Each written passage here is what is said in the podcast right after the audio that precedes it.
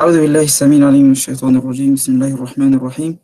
إن الحمد لله تعالى نحمده ونستعين به ونستغفره ونعوذ بالله تعالى من شرور أنفسنا وسيئات أعمالنا. من يهده الله فلا مضل له ومن يضلل فلا هادي له. أشهد أن لا إله إلا الله وحده لا شريك له وأشهد أن نبينا محمدا عبده ورسوله صلى الله عليه وسلم. اللهم صل على محمد النبي وأزواجه أمهات المؤمنين وذريته وآل بيته. كما صليت على إبراهيم وعلى آل إبراهيم في العالمين إنك حميد مجيد. اللهم بارك على محمد النبي وأزواجه أمهات المؤمنين وذريته وآل بيته. كما باركت على إبراهيم وعلى آل إبراهيم في العالمين إنك حميد مجيد. مرحبا بكم أيها الأحبة الكرام وأيتها الأخوات الفضليات. وطبتم جميعا وطاب مسعاكم وممشاكم وتبوأتم من الجنة منزلا. والله العظيم أسأل الذي جمعنا في هذه اللقاءات على طاعته أن يجمعنا بكم جميعا في جنته ودار مقامته. كما أسأله سبحانه وتعالى أن يرزقنا وإياكم الإخلاص في القول والعمل وفي السر والعلن. إنه ولي ذلك ومولاه.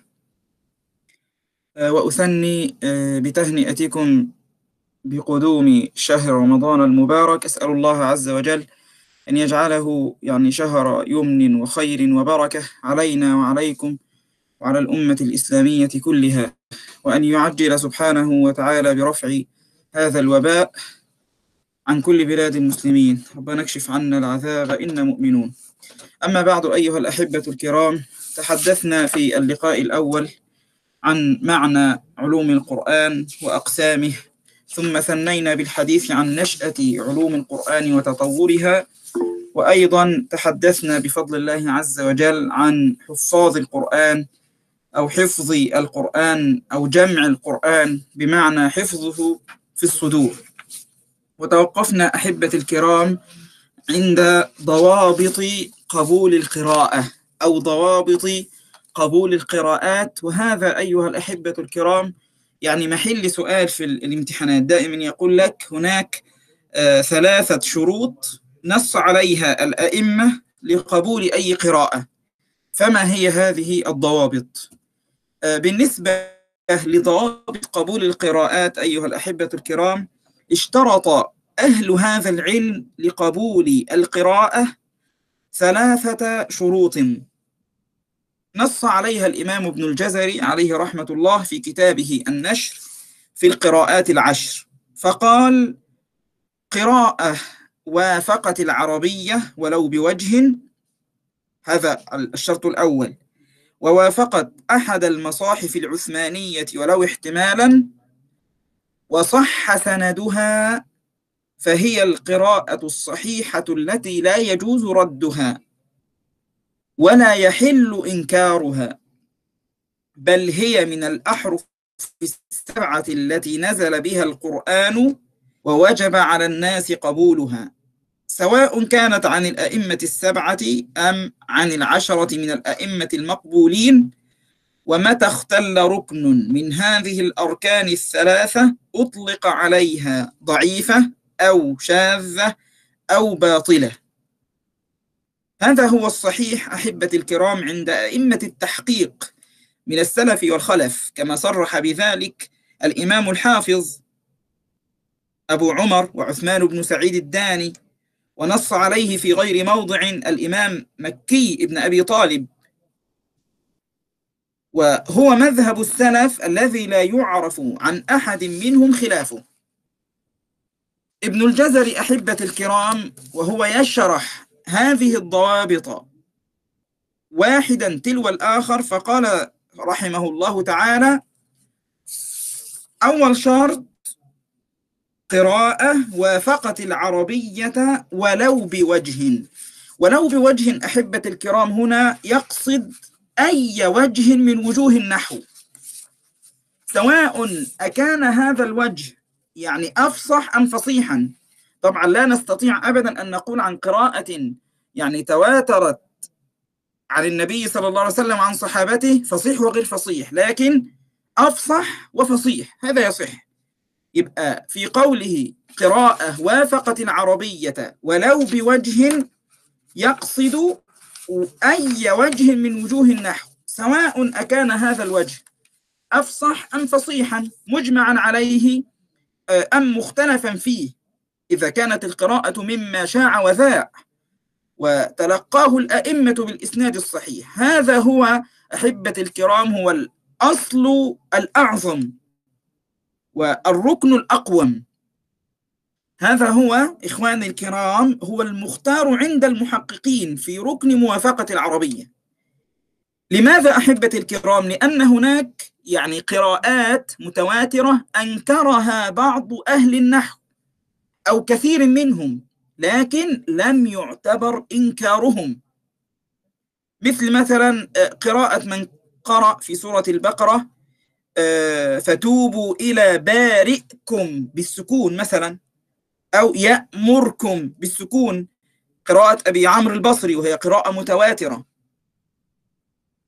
فالرواية أحبة الكرام ما أريد أن أقوله. الرواية إذا ثبتت وتوفرت فيها شروط هذه القراءات الثلاثة هذه الضوابط الثلاثة هذه الشروط الثلاثة لم يردها قياس عربية.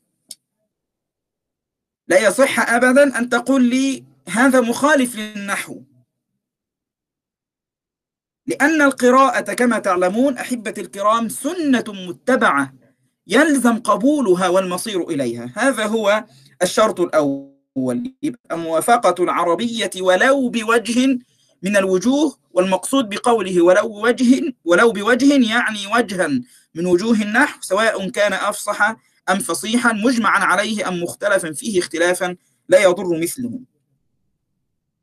طيب ما معنى موافقة أحد المصاحف؟ الشرط الثاني موافقة أحد المصاحف العثمانية ولو احتمالا. هذا هو الشرط الثاني.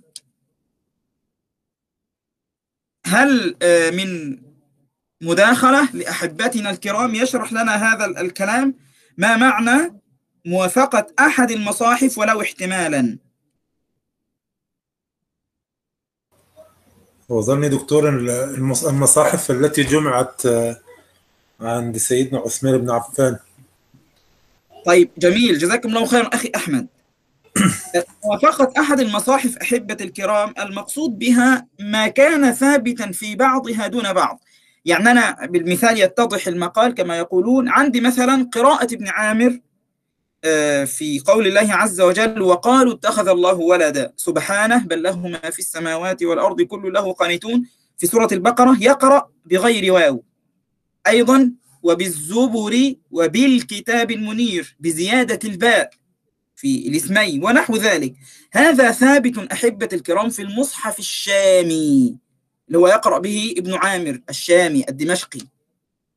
عندي مثلا قراءة ابن قراءة ابن كثير المكي في قول الله عز وجل في سورة التوبة والسابقون الأولون من المهاجرين والأنصار والذين اتبعوهم بإحسان رضي الله عنهم ورضوا عنه وأعد لهم جنات تجري تحتها الأنهار. على ذلك كل القراء إلا ابن كثير يقرأ جنات تجري من تحتها الأنهار زيادة من. لماذا؟ لأن هذا ثابت في المصحف المكي. في سورة الحديد فإن الله هو الغني الحميد في بعض المصاحف وفي بعض القراءات فإن الله الغني الحميد. أيضا وسارعوا إلى مغفرة من ربكم في بعض القراءات سارعوا بدون واو. لأجدن خيرا منها منقلبة في بعض القراءات منهما منقلبة إلى غير ذلك من مواضع كثيرة في القرآن الكريم اختلفت المصاحف فيها. فوردت القراءة عن أئمة تلك الأمصار على موافقة مصحفهم.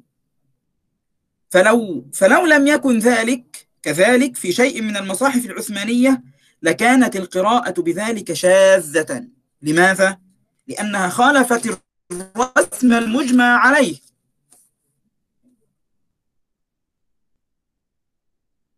طيب قال موافقة رسم المصحف ولو احتمالا. ليه ولو احتمالا هنا؟ قال لأنه هناك قراءات توافق الرسم ولو تقديرا.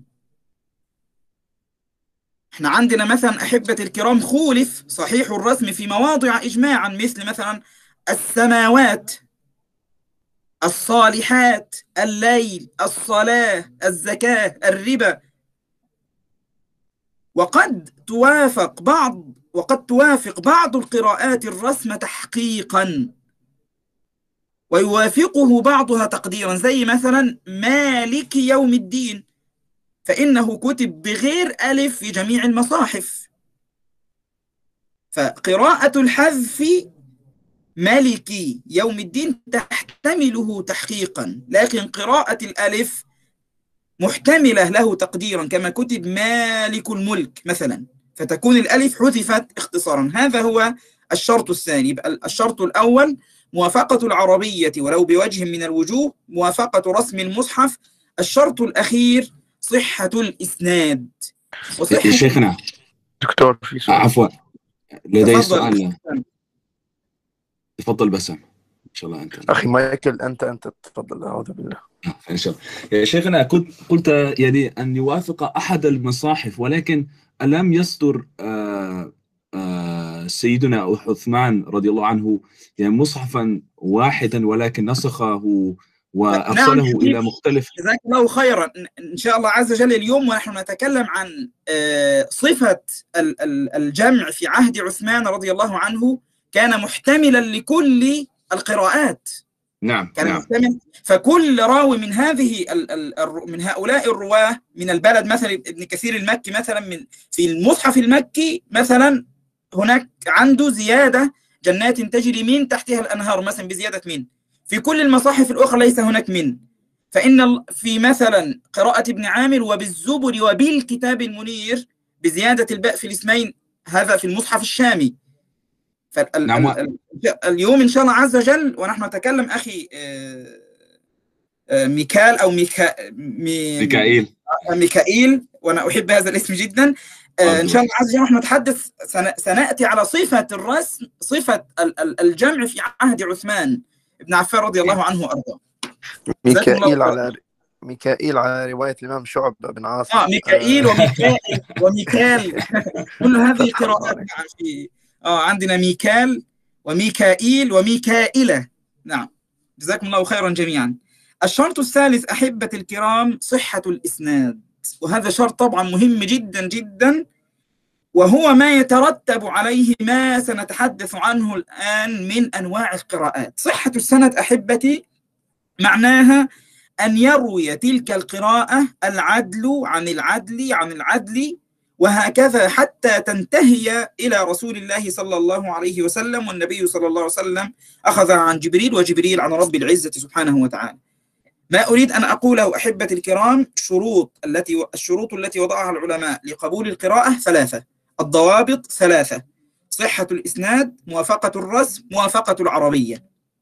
آه الإمام ابن الجزري عليه رحمة الله نظم ذلك الكلام كله فقال وكل فكل ما وافق وجه نحوي. وكان للرسم احتمالا يحوي. وصح إسنادا هو القرآن فهذه الثلاثة الأركان وحيث ما يختل ركن أثبت شذوذه لو أنه في السبعة. يبقى أي ركن أحبة الكرام يختل من هذه الأركان الثلاثة؟ تدخل القراءة مباشرة في آه، الشذوذ. لذلك ال- العلماء الإمام السيوطي عليه رحمة الله في كتابه الإتقان ينقل عن الإمام ابن الجزري أنواع القراءات فقال هي ستة. القراءة الأولى القراءة المتواترة وهي التي توافرت فيها هذه الضوابط هذه الشروط. القراءة المتواترة أحبة الكرام هي ما رواها جمع عن جمع لا يمكن تواطؤهم عن الكذب على الكذب. طبعا وهذا هو الغالب في القراءات سواء كانت السبع أو العشرة. رواها جمع عن جمع عن جمع لا يمكن أبدا أن يتواطؤوا على الكذب. القراءة الثانية أو القسم الثاني من أنواع القراءات المشهور. وهو ما صح سنده بأن رواه العدل الضابط عن مثله وهكذا ووافق العربية ووافق أحد المصاحف العثمانية سواء أكان عن الأئمة السبعة أم العشرة أم غيرهم من الأئمة المقبولين واشتهر عند القراء فلم يعدوه من الغلط ولا من الشذوذ لكنه أحبتي لم يبلغ درجة التواتر. لم يبلغ درجة التواتر. مثل ماذا أحبة الكرام؟ ما اختلفت الطرق في نقله عن الأئمة مثلا السبعة فرواه بعض الرواة عنهم دون بعض. هذا يسمى قراءة مشهورة. صح سندها ووافقت العربية ووافقت أحد المصاحف العثمانية لكن لم تبلغ درجة التواتر. طبعا بالنسبة أحبة الكرام للقراءة المتواتر أو المشهورة هما اللذان يقرأ بهما مع وجوب اعتقادهما. ولا يحل أبدا لأي مسلم أن ينكر شيء من هذه القراءات. ولكن شيخنا آه عفوا. يعني تعلمنا في في علم الحديث أن التواتر يفيد اليقين وال والآحاد ولو كان مشهورا يفيد الظن. فكيف نقبل القرآن بالظن؟ هنا لعلك تعلم أخي الحبيب أن ربما هناك بعض المصطلحات تتغير من علم إلى علم ومن فن إلى فن. فالمشهور حينما يتحدث الإمام السيوطي وينقل عن الإمام ابن الجزري هذا التقسيم لذلك بعض العلماء على فكرة بعض العلماء يدخلون المشهور في القراءات ضمن المتواتر. يعني في في صحة الرواية وفي صحة القراءة قراءتها.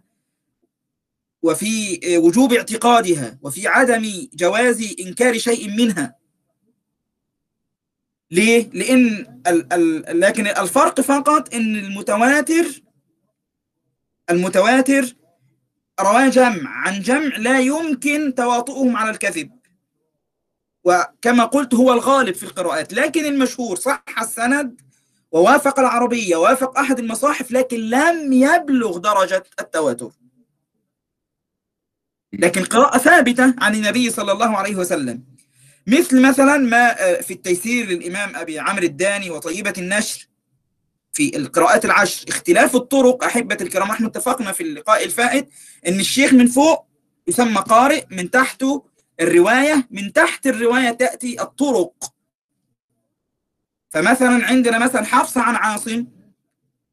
الشاطبية هذه أخي الكريم أخذت وجها واحدا. طريقا واحدا.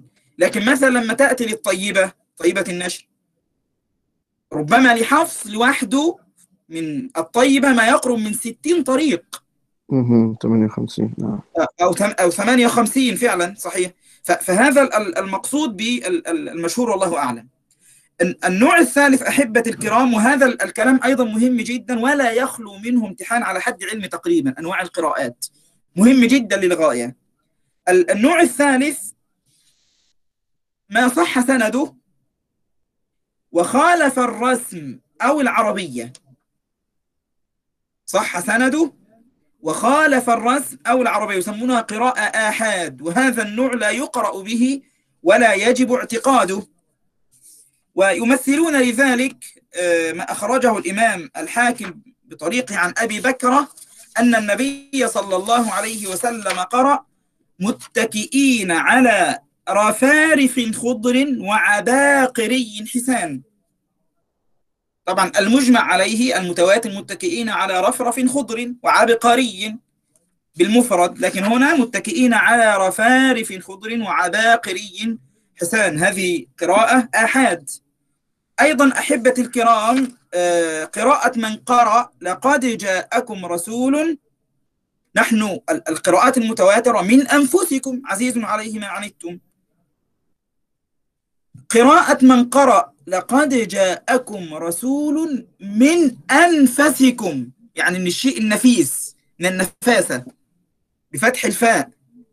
هذه قراءة آحاد ما صح سندها. فالقراءة الأحاد أحبة الكرام ما. ما صح سنده؟ صح السند لكن خالفت الرسم أو خالفت اللغة العربية. النوع الرابع أحبة الكرام القراءة الشاذة وهو أو وهي ما لم يصح سندها القراءة الشاذة وهي ما لم يصح سندها. كقراءة مثلا من قرأ فاليوم ننحيك ببدنك. في سورة يونس المتواتر فيها فاليوم ننجيك ببدنك لتكون لمن خلفك آية. لكن القراءة الشاذة فيها فاليوم ننحيك ببدنك لتكون لمن خلفك آية. يعني لمن جاء بعدك لمن جاء خلفا لك. هذه هذا هو النوع الرابع الشاذ وهو ما لم يصح سنده. النوع الخامس أحبة الكرام الموضوع قراءة موضوعة. وهذا أخي الكريم مثل الحديث الموضوع بقى في في في في مصطلح الحديث لأن القراءة الموضوعة ما ينسب إلى قائلها من غير أصل. ويمثلون بذلك للقراءات التي جمعها أحدهم ويسمى محمد بن جعفر الخزاعي. هذه القراءات وضعها ونسبها زورا إلى الإمام أبي حنيفة عليه رحمة الله. ومنها قراءة إنما يخشى الله من عباده العلماء برفع اسم الجلالة ونصب العلماء. وهذا طبعا يعني مخالف مخالفة واضحة ظاهرة. هذه قراءة موضوعة. نسبت إلى الإمام أبي حنيفة من غير أصل. ما ورد أبدا عن الإمام أبي حنيفة أنه قرأ بهذه القراءة.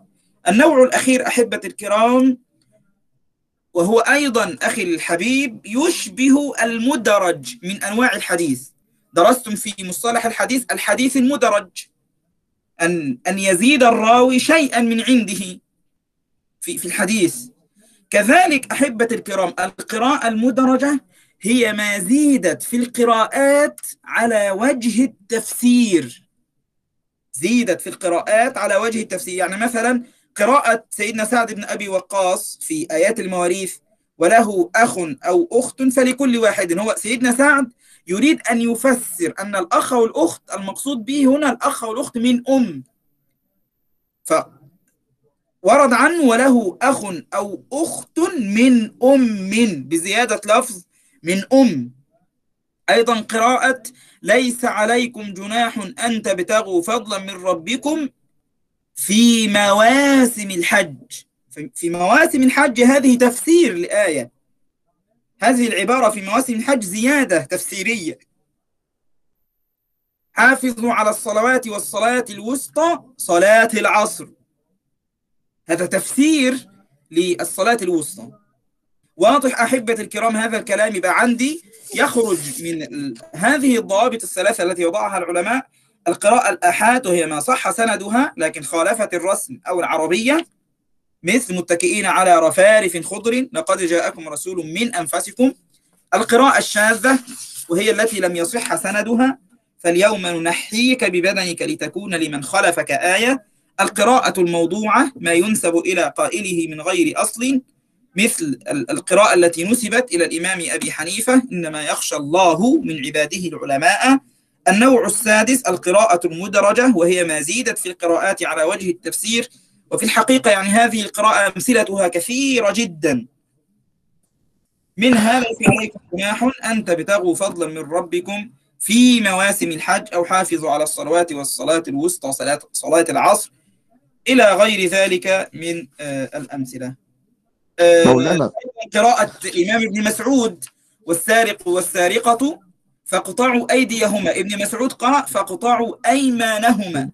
هذه القراءة تفسير فقط.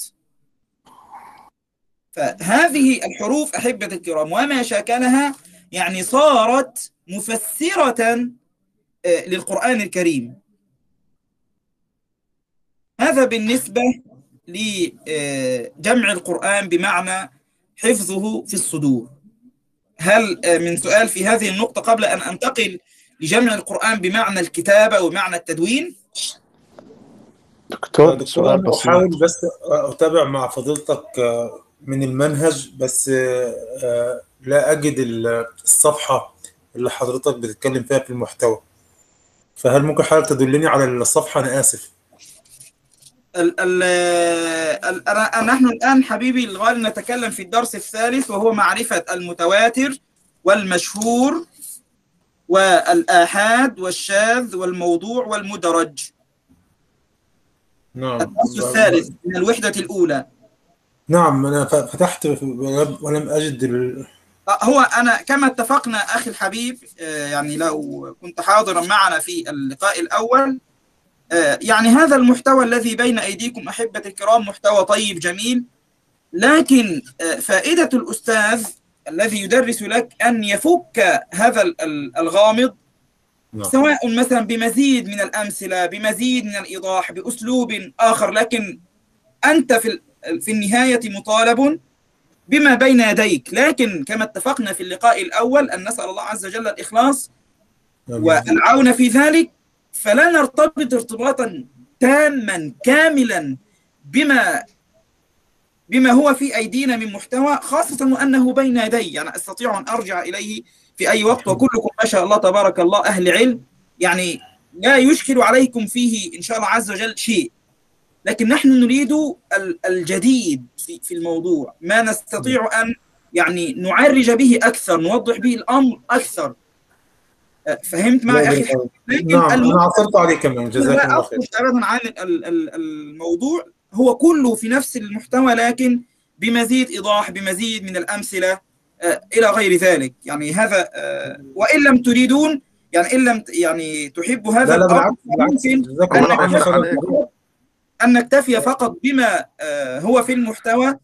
لا نخرج عنه لكن أنا حقيقة كما قلت لكم في اللقاء الأول لا أحبذ هذا لأنه إذا يعني إذا ما هو دور الأستاذ؟ إن إن جاء ليقرأ ما هو أصلا في آه، فيما بين يدي حضراتكم.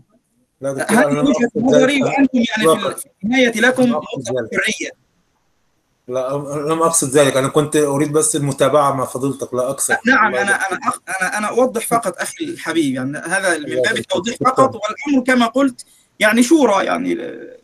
لكن. آه آه نعم تفضل. لدينا سؤال آه، يعني عن آه، قلت أن هناك آه انت أنت اولا يعني شيخ بسام تفضل. آه، شيخ ميكائيل. تفضل تفضل ميكائيل. أنت أول. آه، آه، السؤال يعني آه، هناك فرق بين ال- المشهور والمتواتر وكلاهما مقبول يعني لابد يعني من اعتقاد به يعني وإلا وأنت كافر يعني. آه، ولكن آه، تعريف التواتر يعني هو يعني انه لا يستطيع يعني تحيل الك- التواطؤ على الكذب. أما نعم. في المشهور ليس الأمر كذلك التعريف ليس كذلك. فهل يعني ذلك أنه من الممكن أن يقع هناك خطأ أو شيء يعني أو ظن في المشهور؟ حبيبي الغالي في المشهور الفرق بينه وبين التواتر أن القراءة في المشهور لم تبلغ درجة التواتر. لم يتواتر جمع عن جمع فيها. لكن قبلها الأئمة وقرأوا بها على مشايخهم واشتهرت عند القراء فلم يعدوه أبدا من الغلط ولا من الشذوذ. فهو من اليقين أيضا هنا. نعم في في يعني مثلا أ- أخي الحبيب قلت هذان النوعان سواء المتواتر أو المشهور هما اللذان يقرأ بهما في القراءات خاصة العشر الكبرى من طريق الطيبة يقرأ بها هذه الطرق كلها التي وردت مثلا عن الإمام حفص عن عاصم يقرأ بها كلها لكن هل مثلا طريق فلان مثلا طريق المصباح عن حفص طريق الفيل عن حفص طريق ابن زرعان مثلا هل كل هذه الطرق بلغت درجة التواتر؟ لا. الطرق التي وردت عن الرواه لم تبلغ درجة التواتر، لكن رواها العدل الضابط عن مثله عن مثله عن مثله ووافقت العربية ووافقت أحد المصاحف العثمانية واشتهرت عند القراء فلم يعدوها أبدا من الغلط ولا من الشذوذ لكنها لم تبلغ درجة التواتر. يعني مثلا أخي الحبيب عندنا مثلا من الطرق لحفص مثلا طريق الفيل طريق ابن زرعان طريق المصباح هذه الطرق حبيبي الغالي فيها اختلافات في نقلهم لقراءة حفص صحيح؟ نعم. هذه الطرق هناك آه، اختلافات بينهم. يعني بدليل مثلا آه، تجد مثلا إن قرأت لحفص من طريق الطيبة من طريق المصباح عن حفص تقرأ مثلا آه، الذكرين مثلا بالمد فقط. بعضهم يقول لا لك المد ولك التسهيل. هذا خلافه. مم. المسيطرون والمسيطرون. لست عليهم بمسيطر بالسين وبمسيطر بالصاد. كل هذه خلافات في نقل الطريق عن الراوي. فاختلاف الرواة بعضهم أو يعني أن يتخذ الراوي آه، رواية عن شيخه هكذا واختلف مع راو آخر في نقله عن الطريق هذا هو الذي يدخل في المشهور لأنه لم يبلغ درجة التواتر. لكن ال- الأئمة السبعة أو العشرة من الأئمة المقبولين اشتهرت عند اشتهرت عندهم هذه الرواية أو هذه القراءة فلم يعدوها أبدا من الشذوذ لكنها لم تبلغ فقط درجة التواتر. نعم إنما أسأل هذا من آه، من أجل إذا كان هناك مثلا مستشرق ويطعن في القرآن ويقول يعني القرآن ليس يقين يعني آه، يعني ليس ورد يعني لم يرد يقينا إلينا ليس يعني ليس تواترا.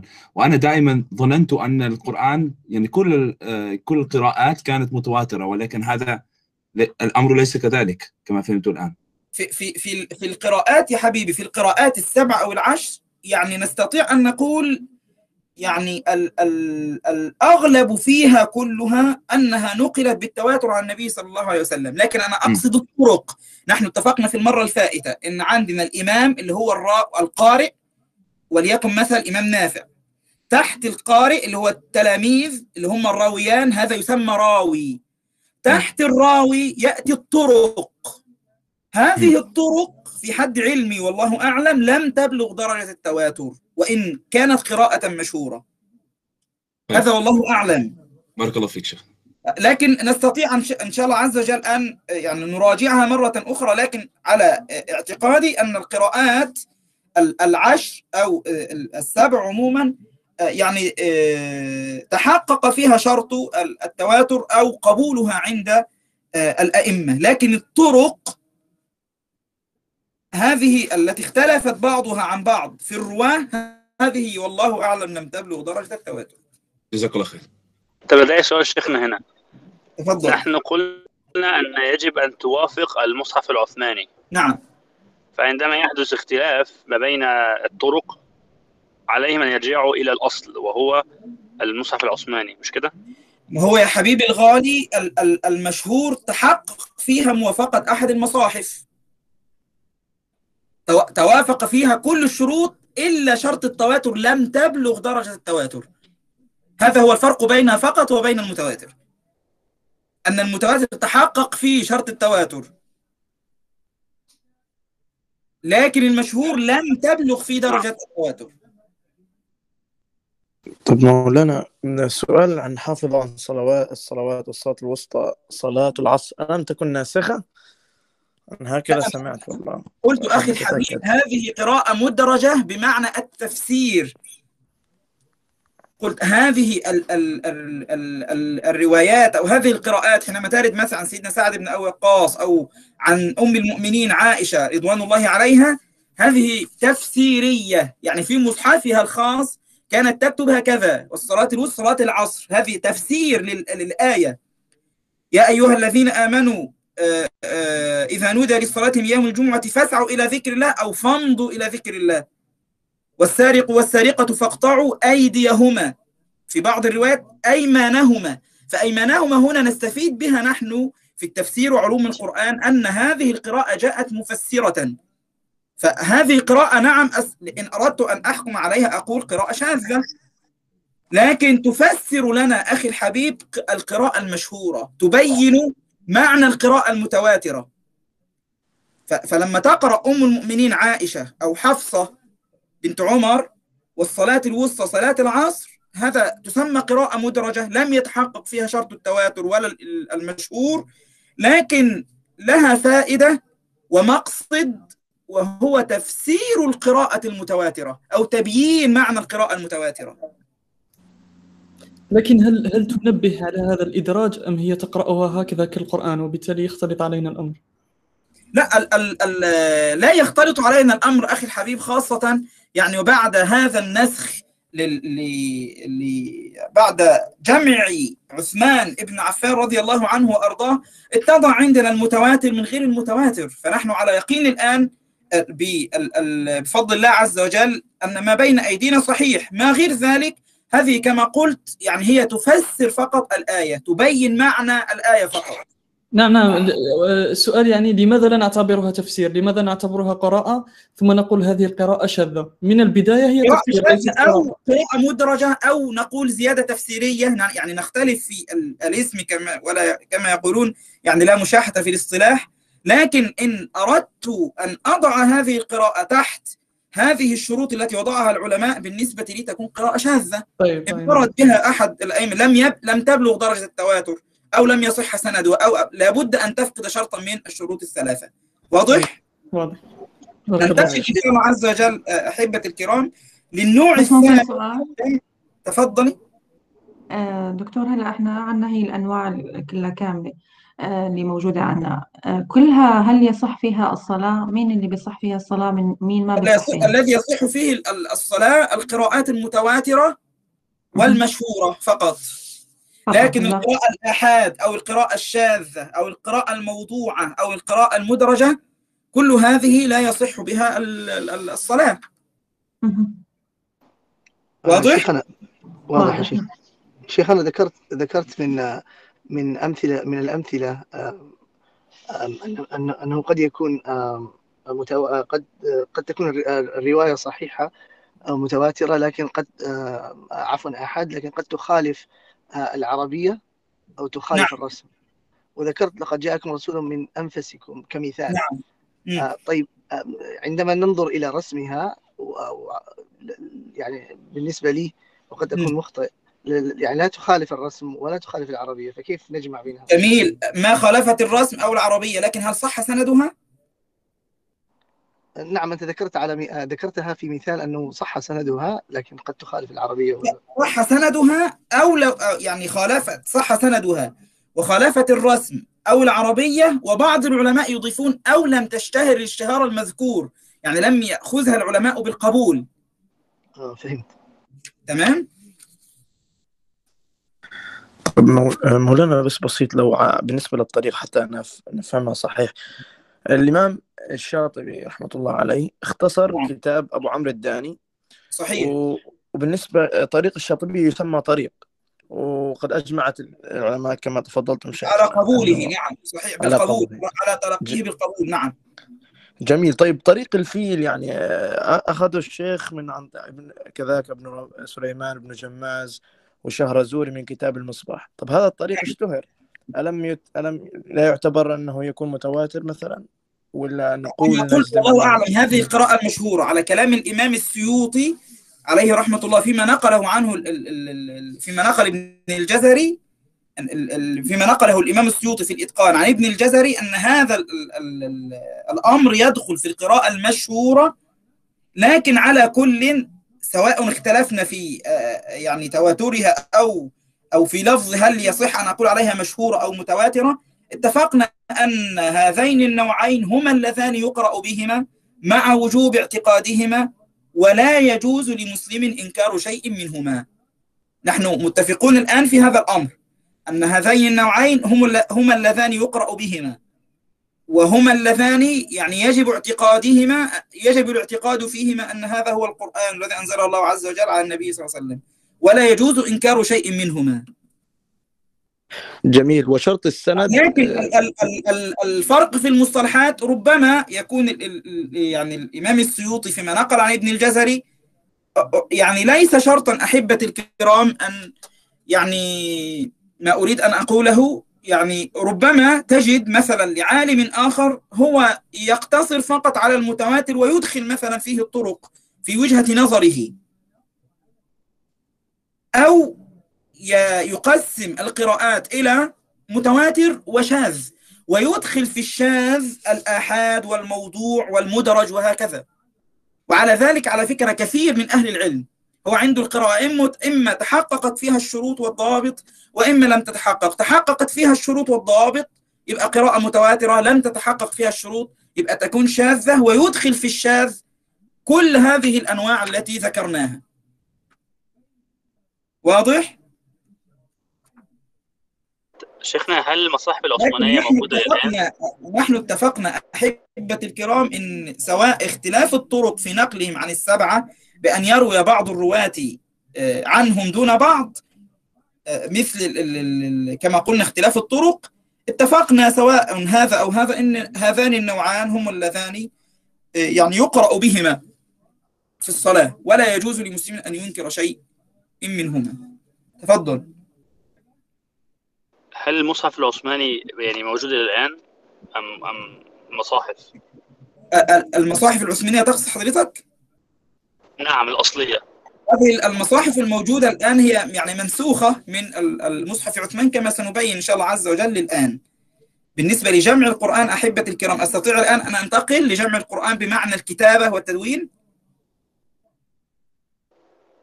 جزاكم الله خيرا نعم. نعم من فضلك أحبة الكرام هذا في ما تحدثنا عنه في اللقاء الفائت وإلى اليوم هذا كله كما قلت لكم جمع القرآن بمعنى الحفظ في الصدور. الآن أحبة الكرام جمع القرآن بمعنى كتابته وتدوينه. وإن تحدثنا أحبة الكرام عن جمع القرآن بهذا المعنى فنقول إن القرآن بمعنى الكتابة أو بمعنى التدوين جمع بهذا المعنى ثلاث مرات. جمع بهذا المعنى ثلاث مرات. الجمع الأول في عهد النبي صلى الله عليه وسلم. الجمع الثاني في عهد أبي بكر الصديق رضي الله عنه وأرضاه. الجمع الثالث في عهد عثمان ابن عفان رضي الله عنه وأرضاه. طبعا يعني قد يشكل على الذهن كيف يجمع الشيء الواحد ثلاث مرات. فإذا كان القرآن جمع في عهد النبي صلى الله عليه وسلم فكيف يجمع في عهد أبي بكر رضي الله عنه مرة أخرى؟ وإذا جمع في عهد أبي بكر مرة ثانية فكيف يجمع في عهد عثمان مرة ثالثة. والجواب أحبة الكرام آه، أننا حينما نقول جمع القرآن في عهد النبي جمع القرآن في عهد أبي بكر جمع القرآن في عهد عثمان لا يراد بالجمع معناه الحقيقي في جميع المراحل. فالمراد بجمع القرآن في عهد النبي صلى الله عليه وسلم كتابته وتدوينه. لكن المراد بجمع القرآن في عهد أبي بكر الصديق رضي الله عنه وأرضاه جمع القرآن في مصحف واحد. والمراد بجمع القرآن في عهد عثمان ابن عفان رضي الله عنه وأرضاه نسخه في مصاحف متعددة. وبهذا يظهر أحبة الكرام أن الجمع بمعناه الحقيقي كان في عهد النبي ولا في عهد أبي بكر ولا في عهد عثمان. الجمع بالمعنى الحقيقي. أبي بكر. أيوة ممتاز فتح الله لك لكن لما الإجابة على شفا جرف نعم الجمع بالمعنى الحقيقي كان في عهد أبي بكر الصديق رضي الله عنه وأرضاه. ونتحدث الآن بفضل الله عز وجل عن كل مرحلة من مراحل هذا الجمع. أولا أحبة الكرام بالنسبة لجمع القرآن بمعنى كتابته وتدوينه في عهد النبي صلى الله عليه وسلم. معلوم أحبة الكرام أن النبي صلى الله عليه وسلم اتخذ عددا من الصحابة فكان إذا نزل عليه شيء من القرآن أمر أحدهم بكتابته وتدوينه وعرف هؤلاء الصحابة بما كتب بما عرف كتب الوحي. كتاب الوحي. مثل من أحبة الكرام؟ سيدنا كعب بن مالك طالب. سيدنا أبي بن كعب عفوا. أبي بن كعب ممتاز. سيدنا علي علي بن أبي طالب. علي بن أبي طالب. معاوية ابن أبي سفيان؟ سيدنا معاوية بن أبي سفيان صحيح. هل الخباب بن الأرت كان منهم؟ لا أظن والله أعلم. لا أظن. لكن عموما يعني زيد بن ثابت. طالب وأخي الحبيب قال سيدنا عثمان سيدنا زيد إحنا قلنا في اللقاء الفائت يعني سيكون محور حديثنا. في اللقاء الأول والثاني عن سيدنا زيد بن ثابت. لن نتعداه ولا يجوز لنا ابدا أن ننساه. كتاب الوحي أحبتي الكرام منهم الخلفاء الأربعة. بعد الخلفاء زيد بن ثابت. لابد أن يكون دائما في الذهن والقلب. سيدنا زيد بن ثابت سيدنا أبي بن كعب سيدنا معاوية بن أبي سفيان سيدنا خالد بن سعيد بن العاص سيدنا الزبير بن العوام سيدنا عمرو بن العاص سيدنا المغيرة بن شعبة سيدنا عبد الله بن رواحة سيدنا خالد بن الوليد سيدنا ثابت بن قيس وغيرهم مما يعني جاءت بهم الكتب. طبعا أحبة الكرام بالنسبة لصفة هذا الجمع في عهد النبي صلى الله عليه وسلم وصف هذا الجمع صحابيان جليلان. فقال زيد بن ثابت رضي الله عنه وأرضاه كنا عند رسول الله صلى الله عليه وسلم نؤلف القرآن من الرقاع. ما معنى نؤلف هنا؟ نجمع نجمع ممتاز. نؤلف يعني نجمع. أي نجمعه لترتيب آياته من الرقاع. أيضا سيدنا عثمان بن عفان رضي الله عنه وأرضاه روي عنه أن رسول الله صلى الله عليه وسلم كان إذا نزل عليه الشيء يدعو بعض من كان يكتبه فيقول ضعوا هذه في السورة التي يذكر فيها كذا وكذا ضعوا هذه في السورة التي يذكر فيها كذا وكذا. هذا بالنسبة لصفة الجمع في عهد النبي صلى الله عليه وسلم.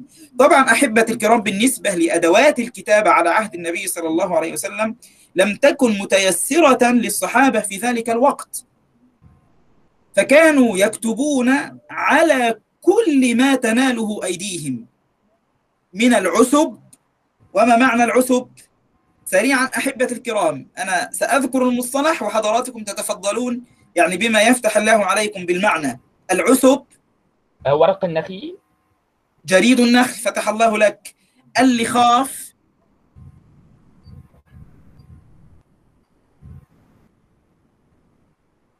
اللخاف الحجارة الرقيقة. أحبة الكرام الحجارة الرقيقة. والرقاع. ما معنى الجلود. الجلد. الجلد. القطعة من الجلد أو الورق. طيب والكرانيف.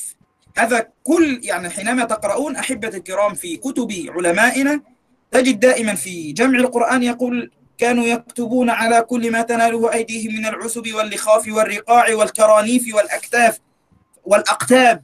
فلابد أن تكون يعني ملما بهذه المعاني. قلنا العسب جريد النخل اللخاف الحجارة الرقيقة الرقاع تفضلتم حضراتكم بأنها القطعة من الجلد أو الورق الكرانيف هي أطراف العسب لكن العريضة اللي هي الجريد العريض تسمى كرانيف.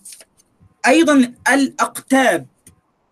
ألف لم ألف قاف تاء ألف باء. الأقتاب. ما معنى الأقتاب أحبة الكرام؟ آه. آه تعرفون أعزكم الله الخشب الذي يوضع على ظهر البعير ليركب عليه؟ نعم. هذا يسمى قتب. فالأقتاب جمع قتب وهي الخشب الذي يوضع على ظهر البعير ليركب عليه. الأكتاف. الأكتاف هل الكتف؟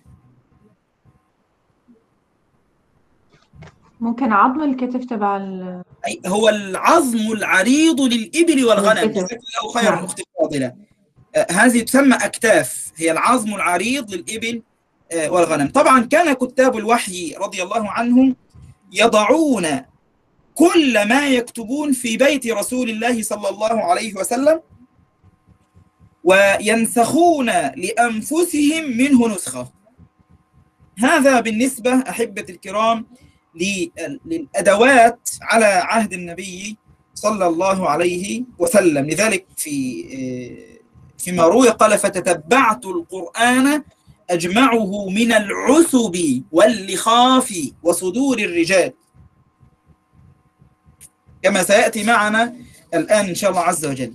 طبعا بعد وفاة النبي صلى الله عليه وسلم ومقتل بعض بعض القراء من الصحابة دعت الحاجة إلى جمع القرآن في مصحف واحد فكان ذلك في عهد أبي بكر الصديق رضي الله عنه وأرضاه. بعد وفاة النبي أيها الأحبة الكرام ارتدت بعض قبائل العرب.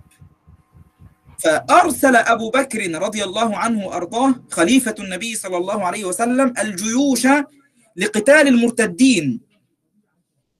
وكان قوام هذه الجيوش هم الصحابة رضي الله عنهم.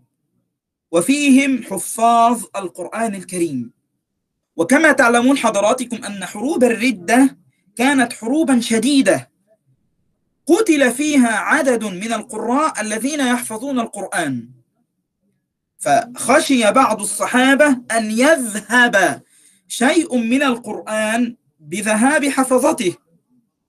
فأراد أن يجمع القرآن في مصحف واحد وكان ذلك يعني بمحضر من الصحابة رضوان الله عليهم. هذه القصة أحبة الكرام يرويها الإمام البخاري في صحيحه.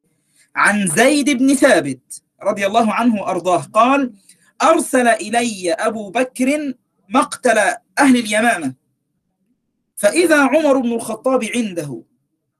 قال قال أبو بكر رضي الله عنه إن عمر أتاني فقال إن القتل قد استحر يوم اليمامة بقراء القرآن. ما معنى استحر؟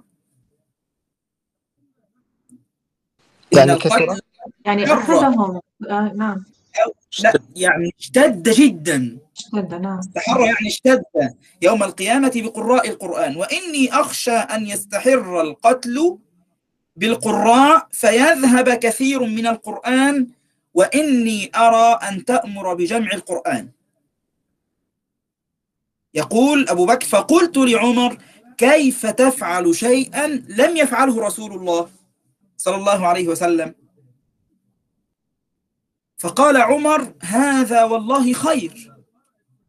فلم يزل عمر يراجعني حتى شرح الله صدري لذلك. ورأيت في ذلك الذي كنت قال قال لزيد بن ثابت آه، سيدنا أبو بكر بيقول له كنت تكتب الوحي لرسول الله صلى الله عليه وسلم فتتبع القرآن فاجمعه. سيدنا زيد بن ثابت أيها الأحبة يقول فوالله لو كلفوني نقل جبل من الجبال ما كان أثقل علي مما أمرني به من جمع القرآن. يقول فقلت كيف تفعلون شيئا؟ وهو يكلم أبا بكر ويكلم عمر كيف تفعلون شيئا لم يفعله رسول الله صلى الله عليه وسلم؟ فقال هو والله خير. قال فلم يزل أبو بكر يراجعني حتى شرح الله صدري للذي شرح له صدر أبي بكر وعمر رضي الله عنهما. قال فتتبعت القرآن أجمعه من العسب واللخاف وصدور الرجال حتى وجدت آخر سورة التوبة مع أبي خزيمة الأنصاري. لم أجدها مع أحد غيره. لقد جاءكم رسول من أنفسكم عزيز عليه ما عنتم حريص عليكم بالمؤمنين رؤوف رحيم. حتى خاتمة سورة براءة. يقول سيدنا زيد فكانت الصحف عند أبي بكر حتى توفاه الله ثم عند عمر ثم عند حفصة بنت عمر رضي الله عنهما. يبقى أخ إخوان الكرام أخي ميكال يا ميكائلة يا ميكائيل. لو أردت أن أسألك لو سألتك ما تاريخ هذا الجمع أو متى كان هذا الجمع في عهد أبي بكر الصديق؟ في عهد عهد أبي بكر الصديق. كان يعني قتل كثير من من الحفاظ والقراء عند القتال مع المرتدين. بعد معركة إيش؟ معركة اليمامة. اليمامة. يعني كان تقريبا نعم. أحبة الكرام في السنة الثانية عشر من الهجرة من الهجرة النبوية. يبقى لو بالنسبة لتاريخ هذا الجمع كما جاء في الحديث كان بعد معركة اليمامة في السنة الثانية عشرة من الهجرة. طيب. أنا الآن أسأل أحبة الكرام ما أسباب اختيار زيد بن ثابت رضي الله عنه وأرضاه لهذا الجمع؟ لماذا زيد بن ثابت؟ ونحن الآن يعني لمن تمعن معي في هذا الحديث الذي أوردناه على مسامع حضراتكم الآن يعني هناك مؤهلات واضحة جدا في الحديث وتحدثنا عن بعضها في اللقاء الفائت. لماذا؟ يعني اختيار زيد بن ثابت. ليه؟ اشمعنى زيد؟ لأنه, لأنه كان ملازما للنبي عليه الصلاة والسلام. ملازما النبي صلى الله عليه وسلم؟ وكان يكتب الوحي ممتاز. كان من كتاب الوحي لرسول الله صلى الله عليه وسلم. هذا سبب قوي جدا جدا. فتح الله لكم. إيه كمان؟ كان يتعلم بسرعة تعلم العبرية في شهر جدا. يعني نستطيع أن نقول يعني خصوبة عقله. ممتاز جدا. فتح الله لك. وسندلل على هذا في الحديث الذي قلناه الآن. ممتاز. يبقى كان من حفاظ القرآن. آه هذه نسيناها. كان من حفاظ القرآن أحبة الكرام. إحنا مش المرة ال- المحاضرة الفائتة. من أوائل الحفظ الخلفاء الأربعة زيد بن ثابت. كان من حفاظ القرآن الكريم. كان من كتاب الوحي لرسول الله صلى الله عليه وسلم شدة ورعه وخصوبة عقله واستقامة دينه وعظم أمانته. يشهد لذلك قول سيدنا أبي بكر الصديق رضي الله عنه وأرضاه لسيدنا زيد إنك رجل شاب عاقل ولا نتهمك وقد كنت تكتب الوحي لرسول الله صلى الله عليه وسلم. طب إيه اللي يدل أحبة الكرام على شدة ورع زيد وعلى كمال خلقه وعلى استقامة دينه وعلى عظم أمانته؟ كما فهمت من الحديث. ما أين في الحديث ما يدل على هذا المعنى؟ على شدة ورعه وعلى كمال خلقه وعلى استقامة دينه وعلى عظم أمانته. استثقاله جمع القرآن سيدي؟ نعم. استثقاله المهمة التي كلف أيوة. ممتاز. جزاكم الله خيرا. يدل ذلك ما قاله عن نفسه فوالله لو كلفوني نقل جبل من الجبال ما كان أثقل علي مما أمرني به من جمع القرآن. أيضا أحبة الكرام من الأسباب التي ترجع لاختيار زيد بن ثابت أنه شهد العرضة الأخيرة للقرآن الكريم.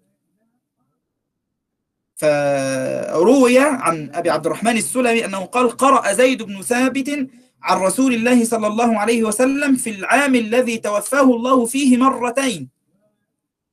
لذلك اعتمده أبو بكر وعمر في جمعه للقرآن الكريم وسنعلم الآن أن سيدنا عثمان بن عفان ولاه أيضا آه، كتبت المصاحف رضي الله عنهم أجمعين. طبعا أحبة بالنسبة سؤال واحد. تفضل. آه، كيف كان الشكل الجمع يعني هل جمع يعني من كل هذه العظام وهذه الأشياء يعني القرآن ثم كتب بين دفتين أو جمع كل هذه العناصر أيوة، ثم وضع يعني في البيت. ولو انتظرت دقيقة وأقل من دقيقة يا- بالنسبة لمنهج زيد أحبة الكرام في هذا الجمع آه، كما قلت أخي الحبيب أن سيدنا زيد بن ثابت من المعلوم أنه كان يحفظ القرآن كله في صدره. وده أمر مهم جدا أحبة الكرام. من باب الاستيثاق والتيقن فيما بين أيدينا من القرآن الكريم. من المعلوم أن زيد بن ثابت رضي الله عنه وأرضاه كان يحفظ القرآن كله في صدره. وكان القرآن مكتوبا عنده. ومع هذا أحبة الكرام فلم يعتمد زيد بن ثابت رضي الله عنه وأرضاه على ما حفظه ولا على ما كتب بيده. وذلك أن عمله ليس جمع القرآن فحسب وإنما التوثيق والتثبت فيما يكتب. لذلك أحبة الكرام الإمام الزركشي في كتابه البرهان في علوم القرآن يقول عن زيد رحمه الله رضي الله عنه وأرضاه يقول وتتبعه للرجال كان للاستظهار لا لاستحداث العلم لأنه أصلا يحفظ القرآن في صدره. والقرآن كان مكتوبا عنده لكن سيدنا زيد بن ثابت أحبة الكرام لم يعتمد على ما حفظه ولا ما كتب بيده. لذلك أخي الكريم الإمام ابن حجر في آه، فتح الباري يقول وفائدة التتبع فائدة أن زيد بن ثابت يتتبع الرجال قال المبالغة في الاستظهار والوقوف عندما على ما كتب بين يدي النبي صلى الله عليه وسلم. لذلك أحبة الكرام لو لاحظتم في ال- ال- ال- الأحاديث الواردة في جمع القرآن سيدنا أبو بكر الصديق رسم المنهج لزيد رسم المنهج جمع القرآن لزيد بن ثابت. فقال له ولعمر بن الخطاب رضي الله عنه وأرضاه اقعدوا على باب المسجد. فمن جاءكم فمن جاءكما بشاهدين على شيء من كتاب الله فاكتباه. وامتثل ذلك سيدنا زيد بن ثابت وسيدنا عمر بن الخطاب رضي الله عنه وأرضاه. فقال عمر في الن... قام عمر بن الخطاب رضي الله عنه في الناس فقال من كان تلقى من رسول الله صلى الله عليه وسلم شيئا من القرآن فليأتنا به. وسيدنا زيد أحبة الكرام سيدنا زيد بن ثابت بين هو بنفسه بين المنهج الذي سلكه. بقوله رضي الله عنه وأرضاه فتتبعت القرآن أجمعه من العسب واللخاف وصدور الرجال. يبقى واضح أخي الكريم أن سيدنا زيد كان ماذا يفعل؟ كان يتتبع القرآن من العسب واللخاف وصدور الرجال وهو أيضا كان يحفظ القرآن في صدره. وعلى هذا أحبة الكرام منهج سيدنا زيد في جمع القرآن الكريم في عهد أبي بكر الصديق رضي الله عنه وأرضاه يعني نستطيع أن نقول أنه كان يقوم على أسس أربعة. بالنسبة لمنهج زيد بن ثابت في جمع القرآن على عهد أبي بكر الصديق رضي الله عنه وأرضاه. الصوت واضح أحبة الكرام؟ عذرا الصوت واضح؟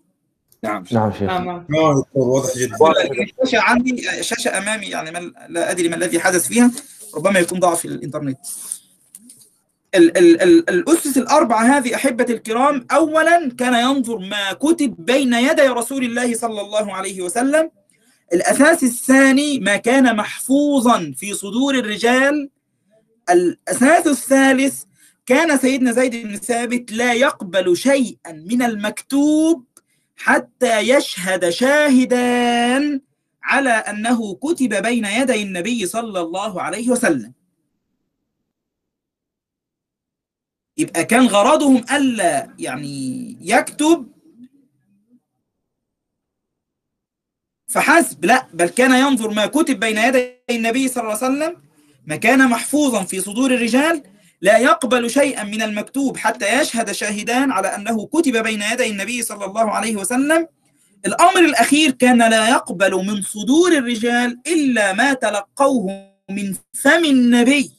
صلى الله عليه وسلم. لذلك عمر في الحديث كان ينادي يقول إيه؟ سيدنا عمر بن الخطاب رضي الله عنه ويرضاه من كان تلقى ما كانش بيقول من حفظ شيئا من القرآن لا. من كان تلقى من رسول الله صلى الله عليه وسلم شيئا من القرآن فليأتنا به لذلك أحبة الكرام لو لاحظنا يعني مميزات جمع القرآن في عهد الصديق أبي بكر تجد أنه يعني جمع القرآن في هذا في هذا العهد جمع على أدق وجوه البحث والتحري والإتقان. أيضا أحبة الكرام أهمل في جمع الصديق ما نسخت تلاوته من الآيات. أيضا مميزات الجمع في عهد أبي بكر الصديق رضي الله عنه وأرضاه أن هذا الجمع أحبة الكرام كان مرتب الآيات باتفاق. الآيات نفسها مرتبة. لكن اختلف العلماء في السور. هل كانت مرتبة في هذا الجمع في عهد سيدنا أبو بكر ولا أم أن ترتيبها كان في عهد عثمان؟ بالنسبة لترتيب السور في المصحف على هذا النحو الذي نقرأ به الآن. طبعا هو خلاف بين العلماء قديما وحديثا. إجماعهم على أن الآيات مرتبة باتفاق. وعلى ذلك ال ال الأحاديث النبي صلى الله عليه وسلم ضعوا هذه الآية مكان كذا ضعوا هذه الآية بعد كذا. هذا بالنسبة للآيات. لكن الصور أحبة الكرام هناك خلاف بين العلماء قديما حتى في العصر الحديث. في السور هل كانت مرتبة في الجمع البكري عهد أبي بكر الصديق أم في العهد العثماني رضي الله عنه وأرضاه؟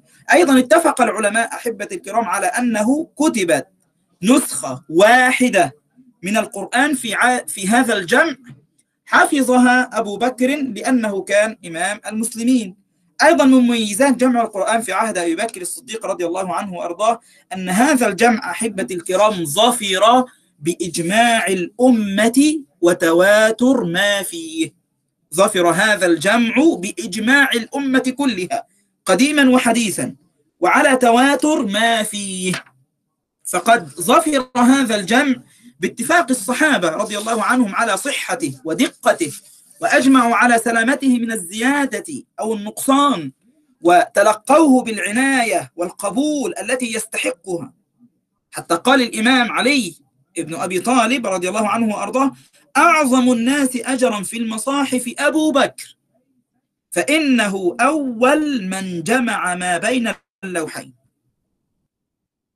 لذلك أحبة الكرام يعني هذا الكلام مهم جدا ل يعني لأن الآن كما قلت لكم في المحاضرة الماضية يعني من يتكلمون بألسنتنا ويتزينون بزينا للأسف الشديد يعني شبهات ليل نهار على مواقع التواصل وعلى الفضائيات. في كل ما يتصل بال... بالدين الإسلامي خاصة فيما يتعلق بجمع القرآن بتدوين القرآن بمصدر القرآن بتاريخ القرآن. بآيات الأحكام المتعلقة بالقرآن. ليل نهار خاصة آيات الأحكام يعني بفضل الله عز وجل كان يعني للعبد الفقير نسأل الله عز وجل أن يكتب له القبول. كتاب صدر في الأيام الماضية عن انحرافات التيار الحداثي فيما يتعلق بآيات الأحكام. نسأل الله عز وجل الإخلاص والقبول. بالنسبة أحبة الكرام إن سألتكم هل كان يطلق على القرآن قبل جمع أبي بكر الصديق رضي الله عنه وأرضاه اسم المصحف؟ لا. في الحقيقة إجابتك صحيحة. لم يكن المصحف اسم المصحف أحبة الكرام يطلق على القرآن قبل جمع أبي بكر الصديق رضي الله عنه وإنما عرف هذا الاسم بعد أن أتم زيد بن ثابت جمع القرآن. اللي روى هذا الإمام السيوطي. قال لما جمعوا القرآن فكتبوه في الورق قال أبو بكر التمسوا له اسما. فبعضهم قال السفر وقال بعضهم المصحف. قال الإمام السيوطي يعني ينقل إن أبو بكر أول من جمع كتاب الله عز وجل وسماه المصحف. طبعا أحبتي الكرام بعد أن أتم زيد بن ثابت جمع القرآن في المصحف سلمه كما قلت لأبي بكر الصديق رضي الله عنه فحفظه عنده حتى وفاته ثم انتقل إلى أمير المؤمنين من بعده عمر بن الخطاب رضي الله عنه وأرضاه. وبعد وفاة عمر انتقل إلى أم المؤمنين حفصة رضي الله عنها وأرضاها. فبقي عند حفصة إلى أن طلبه منها عثمان رضي الله عنه وأرضاه لنسخه بعد ذلك. ثم أعاده إليها وسنتحدث عن هذا إن شاء الله عز وجل في بالنسبة لجمع القرآن بمعنى نسخه في عهد عثمان ابن عفان رضي الله عنه وأرضاه. طبعا أحبة الكرام بالنسبة لسبب جمع القرآن في عهد عثمان ابن عفان كان سبب جمع القرآن في عهد عثمان لما اتسعت الفتوحات الإسلامية انتشر الصحابة رضي الله عنهم وأرضاهم في البلاد المفتوحة يعلمون أهلها القرآن وأمور الدين. وكان كل صحابي يعلم بالحرف الذي تلقاه من الأحرف السبعة فمثلا أهل الشام يقرؤون مثلا بقراءة أبي رضي الله عنه وأرضاه فكانوا يأتون بما لم يسمع أهل الشام فيكفر بعضهم بعضا. وصل هذا الأمر. حتى كفر بعضهم بعضا. طبعا هذا الأمر أفزع حذيفة ابن اليمان رضي الله عنه وأرضاه فقال والله لأركبن إلى أمير المؤمنين. يعني عثمان بن عفان رضي الله عنه وأرضاه. وسيدنا عثمان سبحان الله قد رأى نحو هذا في المدينة. شاف برضو أهل المدينة أو رأى أهل المدينة أيضا يختلفون. فكان المعلم يعلم بقراءة والمعلم الآخر يعلم بقراءة. فجعل الصبيان يلتقون فينكر بعضهم قراءة الآخر. فبلغ ذلك عثمان بن عفان رضي الله عنه وأرضاه فقام بين الناس خطيبا وقال أنتم عندي تختلفون فيه. فتلحنون فمن نأى عني من الأمصار يعني اللي في مكان بعيد بقى من الأمصار والبلاد أشد فيه اختلافا وأشد لحنا. اجتمعوا يا أصحاب محمد واكتبوا للناس إماما. فلما جاء حذيفة إلى عثمان رضي الله عنهما وأخبره بما جرى تحقق عند عثمان ما توقعه. الإمام البخاري أحبة الكرام في صحيحه يروي قصة هذا الجمع في حديث أنس بن مالك رضي الله عنه وأرضاه أن حذيفة بن اليمان قدم على عثمان وكان يغازي أهل الشام. فأفزع حذيفة اختلافهم في القراءة. فقال حذيفة لعثمان يا أمير المؤمنين أدرك هذه الأمة قبل أن يختلفوا في الكتاب اختلاف اليهود والنصارى. فأرسل عثمان إلى حفصة أن أرسلي إلينا بالصحف ننسخها في المصاحف ثم نردها إليك فأرسلت بها حفصة إلى عثمان. يبقى لو تحدثنا وسألتك وسألتكم عن تاريخ هذا الجمع أحبتي الكرام طبعا ده الجمع في عهد سيدنا أبو بكر بحيث لو سئلت عن المقارنة بعض الأوقات يسألك في سؤال مقالي قارن بين جمع القرآن في عهد النبي وفي عهد أبي بكر وفي عهد عثمان. أو قارن بين جمع القرآن في عهد أبي بكر وفي عهد عثمان. يبقى بنتكلم عن السبب هنا والسبب هنا. السبب في في الجمع هنا والسبب في الجمع. تاريخ هذا الجمع وتاريخ هذا الجمع. مميزات هذا الجمع ومميزات هذا الجمع. أو صفة هذا الجمع وصفة هذا الجمع. واضح أحبة الكرام؟ بالنسبة لتاريخ هذا الجمع كان في أواخر آه، سنة 24 وأوائل سنة 25 كما قال ابن حجر العسقلاني عليه رحمة الله. لما سمع عثمان رضي الله عنه ما سمع ما سمع وأخبره حذيفة بما رأى استشار الصحابة فيما يفعل.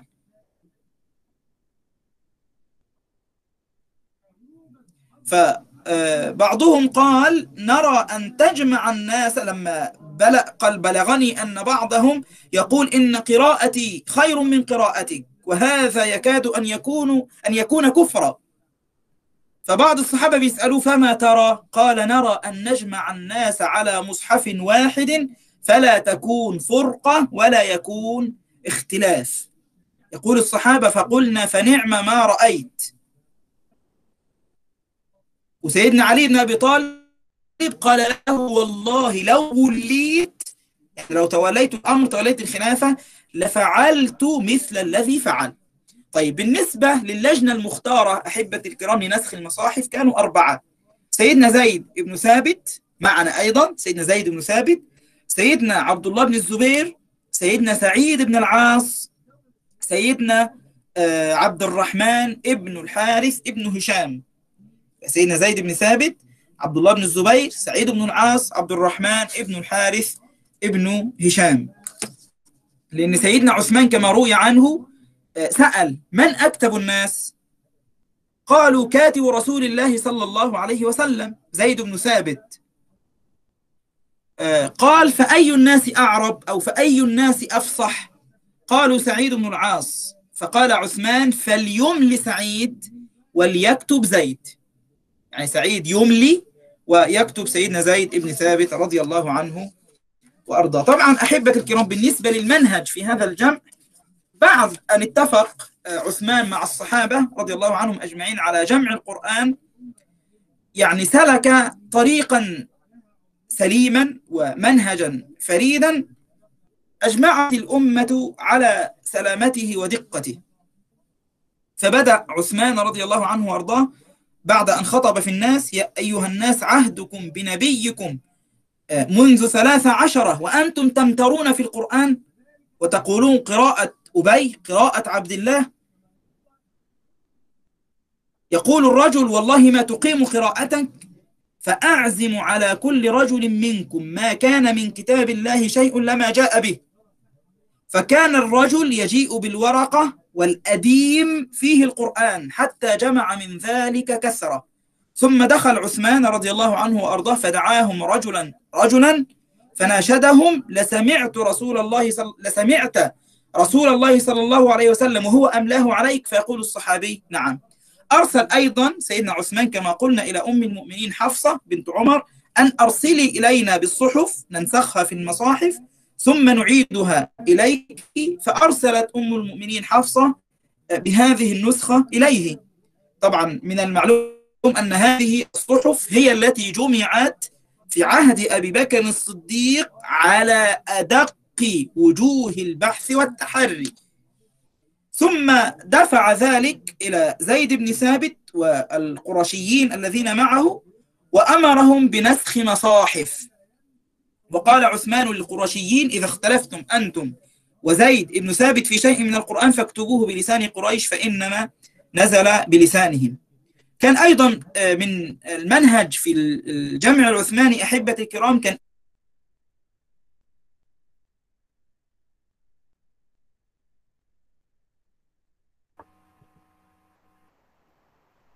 هل انقطع الصوت؟ نعم انقطع نعم الصوت. انقطع الصوت. نعم قطع الصوت. المايك مغلق. أستاذ يمكنك فتح المايك. اضغط على فتح المايك. اكتبوا له اكتبوا للدكتور لعله هو ي- هو يسمعنا أظن. ثواني يا إخوان شوفوا هذا طيب.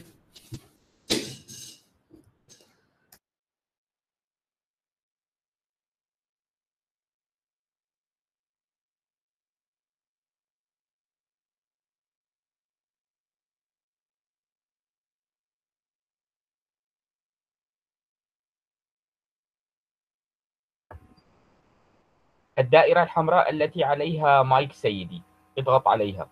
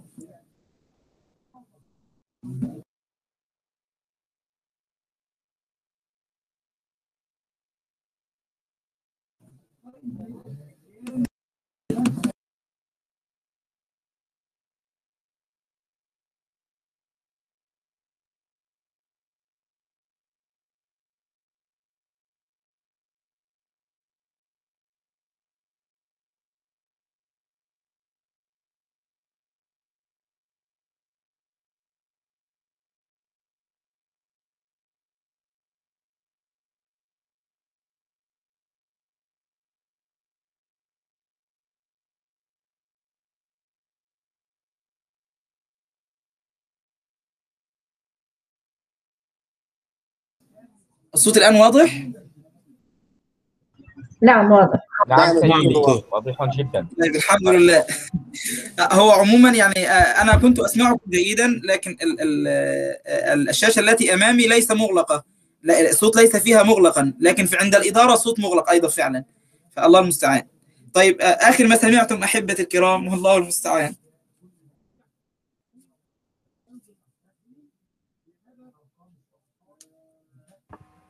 أنا كنت أتح... نعم تفضل شيخ محمد.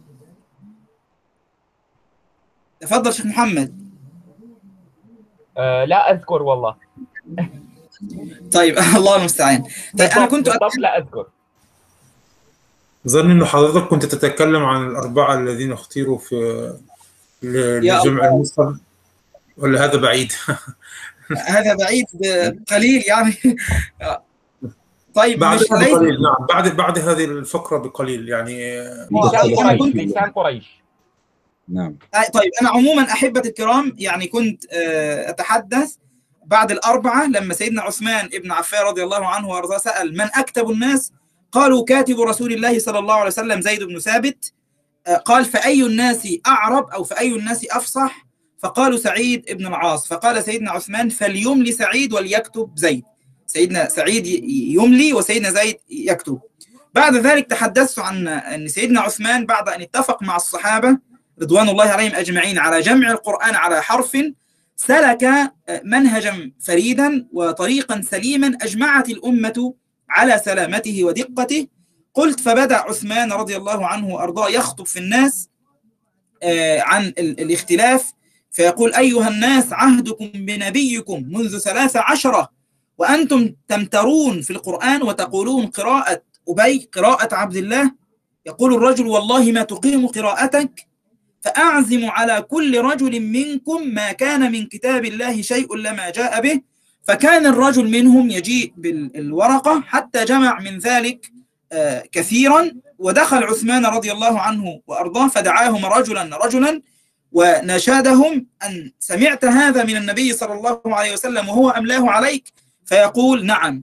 وتحدثت أيضا أن سيدنا عثمان آه، ابن عفان أرسل إلى أم المؤمنين حفصة بنت عمر رضي الله عنهما أن أرسلي إلينا بالصحف ننسخها في المصاحف ثم نعيدها إليك. فأرسلت أم المؤمنين آه، بهذه النسخة. وطبعا قلنا من المعلوم أن هذه الصحف هي التي جمعت في عهد أبي بكر الصديق رضي الله عنه وأرضاه على أدق وجوه البحث والتحري. وختمت أيها الأحبة فقلت بالنسبة لأخي الحبيب الذي تفضل في أول المحاضرة بالنسبة يعني كيف كانت هذه الاختلافات وسيدنا عثمان والمصحف وهكذا قلت من منهج الجمع في عهد عثمان أنه كان إذا تواتر في آية أكثر من قراءة تكتب الآية خالية من أي علامة تقصر النطق بها على قراءة واحدة. بل كانت القراءة أحبة الكرام لو هناك قراءة متواترة كانت تكتب برسم واحد لكن يحتمل القراءتين أو القراءات فيها جميعا. يعني مثلا قراءة فتبينوا.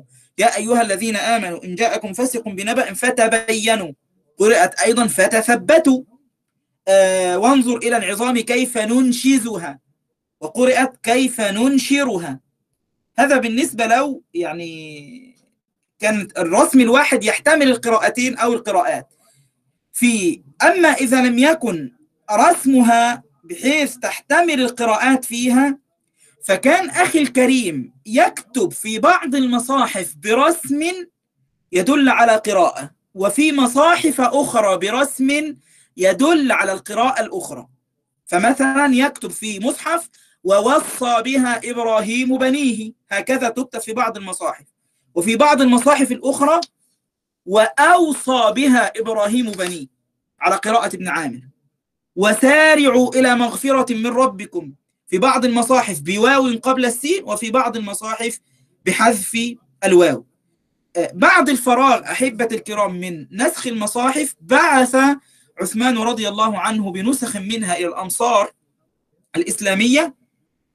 حيث يعني نشط المسلمون في نسخ مصاحف منها للأفراد وكان زيد بن ثابت في المدينة يتفرغ في رمضان من كل سنة لعرض المصاحف فيعرضون مصاحفهم عليه وكان بين يدي زيد بن ثابت مصحف أهل المدينة. بالنسبة أحبة الكرام يعني في نقاط سريعة لمزايا جمع القرآن في عهد عثمان نستطيع أن نقول أن ال ال الاقتصار على حرف واحد من الأحرف السبعة. فسيدنا عثمان رضي الله عنه وأرضاه جمع الناس على حرف واحد من الأحرف السبعة التي أطلق لهم النبي صلى الله عليه وسلم القراءة بها. أيضا إهمال ما نسخت تلاوته لأن سيدنا عثمان كان قصده جمع الناس على مصحف لا تقديم فيه ولا تأخير. ويعني مفروض قراءته وحفظه خشية دخول الفساد والشبهة على من يأتي بعد.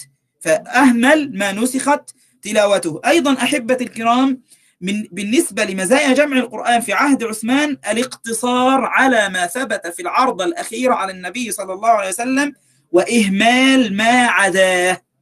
اقتصر سيدنا عثمان على ما ثبت في العرض الأخيرة على النبي صلى الله عليه وسلم. أيضا اقتصر على القراءات. ثابتة المايك أختي ميسرة المايك أختي ميساء عذرا المايك ال ال الاقتصار على القراءات الثابتة المعروفة عن رسول الله صلى الله عليه وسلم وإلغاء ما لم يثبت. أيضا أحبة الكرام بالنسبة للآيات والسور كان مصحف سيدنا عثمان مرتب الآيات والسور على الوجه المعروف الآن.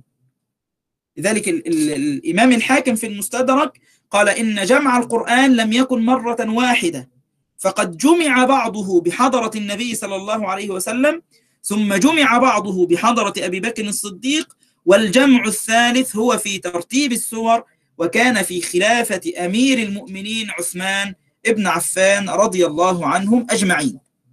بهذا أحبة الكرام يعني نستطيع أن نستخلص أهم الفروق في جمع القرآن في عهد النبي وفي عهد أبي بكر الصديق وفي عهد عثمان رضي الله عنه وأرضاه. طبعا بعد أن أتمت هذه اللجنة نسخ المصاحف أنفذ عثمان ابن عفان رضي الله عنه إلى آفاق الإسلام بنسخ منها. وأرسل مع كل مصحف من يوافق قراءته. فأمر مثلا سيدنا زيد بن ثابت أن يقرأ مثلا بالمدن. بعث آه إلى آه مصحف مثلا لمكة يبعث معها صحابيا يقرأ بهذه القراءة. يبعث مثلا آه فلان إلى الشام يبعث أيضا صحابيا يقرأ بهذه القراءة حتى تلقى التابعون في كل قطر قراءة إمامهم. وتفرغ قوم منهم لضبط هذه القراءات حتى صاروا أئمة آه، يرحل إليهم. السؤال يا دكتور. آه، أحب يعني اسمح لي بس أنتهي أخي هشام من. هذه النقطة قبل انتهاء الوقت وإن شاء الله عز وجل السؤال نرجئه. بعد أن أنفذ عثمان المصاحف أمر بما سوى مصحف أن يحرق. وبعث إلى أهل الأمصار إني قد صنعت كذا وكذا ومحوت ما عندي فامحوا ما عندكم. الصحابة أحبة الكرام رضي الله عنهم أرادوا يعني ما صنع عثمان وأجمعوا على سلامته وصحته. وقال زيد بن ثابت في الرواية فرأيت أصحاب محمد يقولون أحسن والله عثمان أحسن والله عثمان. ولم ينكر أحد من الصحابة آه، ما فعله آه، عثمان ابن عفان رضي الله عنه وأرضاه. لم لم ينقل عن أحد من الصحابة خلاف أو معارضة لما فعل عثمان رضي الله عنه وأرضاه إلا آه، ما روي من معارضة عبد الله آه، ابن مسعود رضي الله عنه وأرضاه وكانت يعني آه، معارضته لأمر آخر خالص غير ال- الذي يدندن به ال- ال- العلمانيون ال- الآن. الأمر الأخير أحبة الكرام بالنسبة لعدد المصاحف التي كتبها عثمان طبعا اختلف آه، العلماء في كم آه، نسخة نسخها عثمان فقيل إنها أربع نسخ جعل وجه واحدة منها إلى الكوفة وواحدة إلى البصرة وواحدة إلى الشام وأمسك عند نفسه واحدة.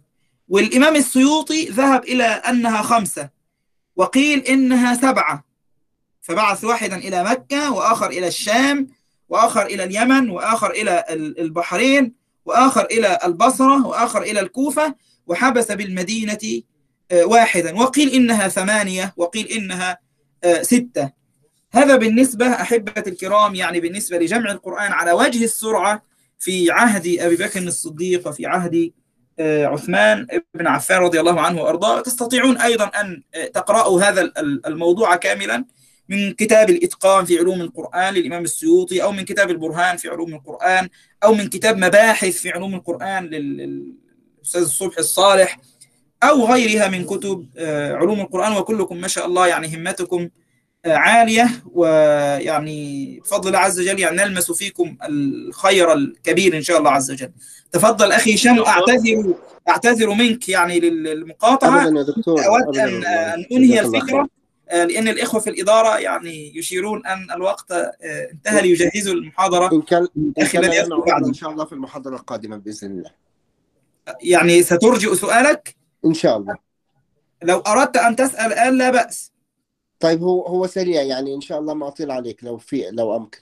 هو ال- ال- المصاحف اللي أرسل بها سيدنا عثمان آه، للأمصار آه، ترك فيها بعض الآيات اللي كان فيها أكثر من قراءات بدون شكل حتى آه، لا يختلفوا فيها. هل نعم. هل المصاحف كانت نسختها واحدة؟ وهل كان كل مقر كل قارئ يرسله إلى مصر من الأمصار يقرأ بقراءة تختلف عن قارئ آخر؟ كان كما قلت أخي الحبيب لو كان تواترت آية تواتر في آية أكثر من قراءة كانت تكتب الآية خالية من أي علامة تجعل إن ال- اللفظ ده مقتصر على هذا اللفظ فقط. بحيث إن كلمة أنا مثلا بحيث إن أنا مثلا مكي مثلا أو كوفي وذهبت إلى هذا المصر أنا مثلا أقرأ فتبينوا. نعم. آه، تأتي حضرتك أنت آه، تقرأ فتثبتوا. وفي مصحفك مثلا عند أهل مثلا ال- المدينة مثلا فتثبتوا. تقرأ فتثبتوا. أنا أقرأ ننشزها أنت تقرأ ننشرها.